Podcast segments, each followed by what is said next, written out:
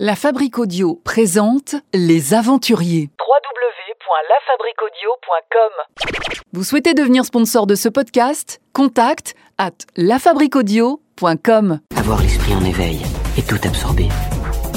Et si ça fait mal? Ça en vaut sûrement la peine. Dans la vie, il faut savoir prendre des initiatives. Salut tout le monde, effectivement, les aventuriers, merci de nous retrouver avec euh, ce podcast de la Fabrique Audio, à retrouver sur toutes les plateformes de podcast, à retrouver également sur le site internet, le www.lafabriqueaudio.com. Vous souhaitez euh, nous faire un petit coucou, n'hésitez pas à le faire sur les réseaux sociaux, sur les plateformes de podcast également, notamment iTunes, Apple Podcasts, Spotify ou Deezer. Et puis, euh, vous souhaitez écouter d'autres podcasts de la Fabrique Audio, ils sont à votre disposition, ces podcasts, notamment les podcasts de la petite histoire avec euh, des histoires insolites sur les personnages de fiction qui ont peut-être pour certains euh, existé, et puis d'autres euh, podcasts sur le cinéma avec Cinéma Radio. Aujourd'hui, on va voyager un petit peu avec ce confinement. On a besoin de nous évader, et c'est ce que nous propose Elisa qui est en. Australie. Bonjour Elisa. Euh, tout à fait, oui. Alors euh, effectivement, je suis originaire de, de Port-Saint-Louis, comme toute ma famille, et euh, pour pour mes études, j'avais j'avais étudié un an en Australie. Et euh, ça a été un peu le coup de foudre. Donc, euh, dès que les études ont été terminées, euh, mon, mon partenaire et moi avons pris nos, fait nos valises et, et on les a posées à Sydney, en Australie. Et ça fait, ça fait maintenant cinq ans qu'on est là. Sydney, alors c'est comment? Racontez-nous la vie de, de Sydney. Aujourd'hui, on est en train, on a envie de rêver parce que bon, on est tous confinés, donc emmenez-nous à Sydney avec vous. Sydney, c'est une ville, c'est en fait l'opposé de ce qu'on pourrait avoir comme définition d'une grande ville en France, par exemple, euh, dans le sens où euh, même dans le quartier euh, un peu business, avec toutes toutes les grosses compagnies, les gens sont beaucoup plus décontractés. Par exemple, la cravate est un concept qui n'existe quasiment pas dans, dans la totalité de Sydney, malgré le fait que les plus grandes les plus grosses compagnies du monde sont sont présentes ici. Mhm. Les gens sont beaucoup plus détentes. Il y, a, il y a une ambiance de sérénité générale euh, en ville et surtout les Australiens ont une tendance à faire passer la qualité de vie avant le travail. Donc, c'est-à-dire qu'ils vont travailler, euh, disons, de, de 8h à 17h, mais qu'à 17h, c'est fini, tout le monde rentre chez soi et ils ferment complètement tout. Et euh, ils sont 100% concentrés euh, sur, leur, euh, sur leur vie privée. Et dans, pendant, le pendant les heures de travail, ils sont à fond boulot. Et puis, une fois que c'est fini, tout le monde va à la plage, tout le monde va surfer. Ils vivent beaucoup à l'extérieur. On vit beaucoup à l'extérieur. Donc, il y a des immenses parcs. Il y a des plages, évidemment, à Sydney. On a des plages absolument partout. Ouais. Et, euh, et il y a beaucoup ce côté, euh, ce côté vivre à l'extérieur, aller faire du sport à l'extérieur et vivre à l'extérieur. Alors c'est vrai C'est pour ça que ce confinement euh, Ouais. a été un peu compliqué. Pardon, excusez-moi. Il était un peu compliqué à être accepté euh, par la population, du coup, euh, parce que tout le monde avait l'habitude. Euh, Il n'y a pas énormément le concept de jardin ici. Tout le monde vit euh, dans les parcs ou à l'extérieur, euh, dans les, dans les lieux publics. Donc, euh, donc voilà, c'était un peu plus difficile à avaler pour les Australiens. Et du coup, vous avez le droit quand même d'aller faire du sport. Les Australiens peuvent aller faire leur sport parce qu'on sait, et vous venez de le dire, Elisa, que les Australiens sont vraiment branchés sport. hein. C'est très très important Oui, pour eux. tout à fait. Tout à fait, tout à fait. Donc euh, très tôt le matin euh, jusqu'à très tard le soir, ils sont à fond euh, sport en extérieur. Donc effectivement, oui, on a toujours le droit de sortir pour faire du sport et on n'a pas la limitation, comme en France, de, rester à un kilomètre du domicile. Donc pour l'instant, on a encore beaucoup, beaucoup de magasins qui sont ouverts.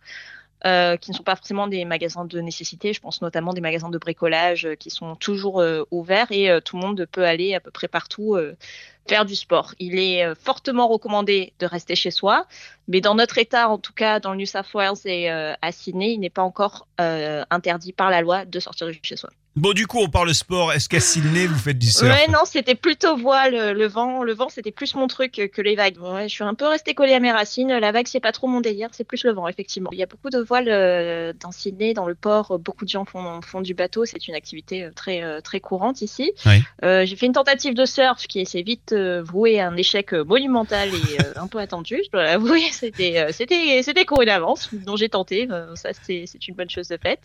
Et non, à part ça, on essaye d'in- d'introduire la pétanque dans les mœurs locales, dans les coutumes locales, avec, avec nos amis internationaux. Et ça marche? On tente de les initier. Ouais. Ça marche, euh, ils aiment beaucoup, ils aiment beaucoup. Donc on, on, on pousse un peu pour que ça parte dans ce sens-là.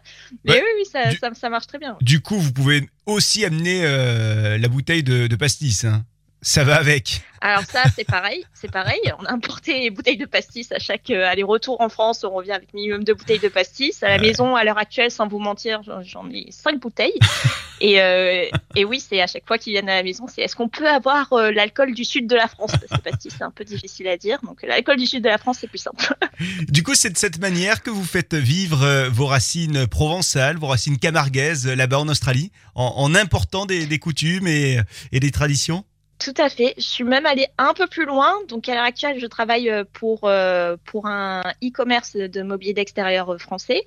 Mais avant ça, je travaillais pour un importeur de, produits alimentaires français. Et, j'avais notamment importé pour la première fois des produits Ferrigno en Australie. D'accord. Et alors, ça a été bien reçu Ils ont eu un bel accueil, ces produits? Très bien reçu. Toutes vrai. les soupes, euh, toutes les bisques ont été très, très bien reçues. Euh, Ça a été un, ça a été un beau succès. J'étais contente. Et puis, euh, petit, euh, petite fierté personnelle de participer euh, à l'évolution euh, de ma ville natale et, euh, et euh, présenter les coutumes euh, de Port-Saint-Louis euh, à l'autre bout de la planète. C'était un peu euh, petite victoire personnelle. ouais. Quelle image a euh, la France là-bas en Australie Euh, J'ose même pas demander quelle image a la Provence, parce que je suis pas sûr qu'il y ait énormément d'Australiens qui euh, connaissent la Provence, euh, ni même la Camargue. Mais bon, de manière générale, la France.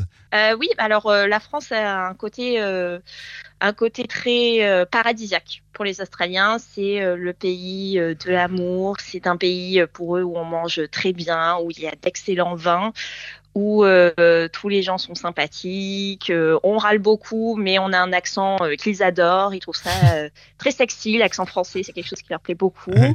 Et la Provence, oh là là, la Provence, mais c'est un style de vie qui les fait complètement rêver. vivre au milieu des oliviers, de la lavande, tout ça, c'est quelque chose qui les fait beaucoup rêver.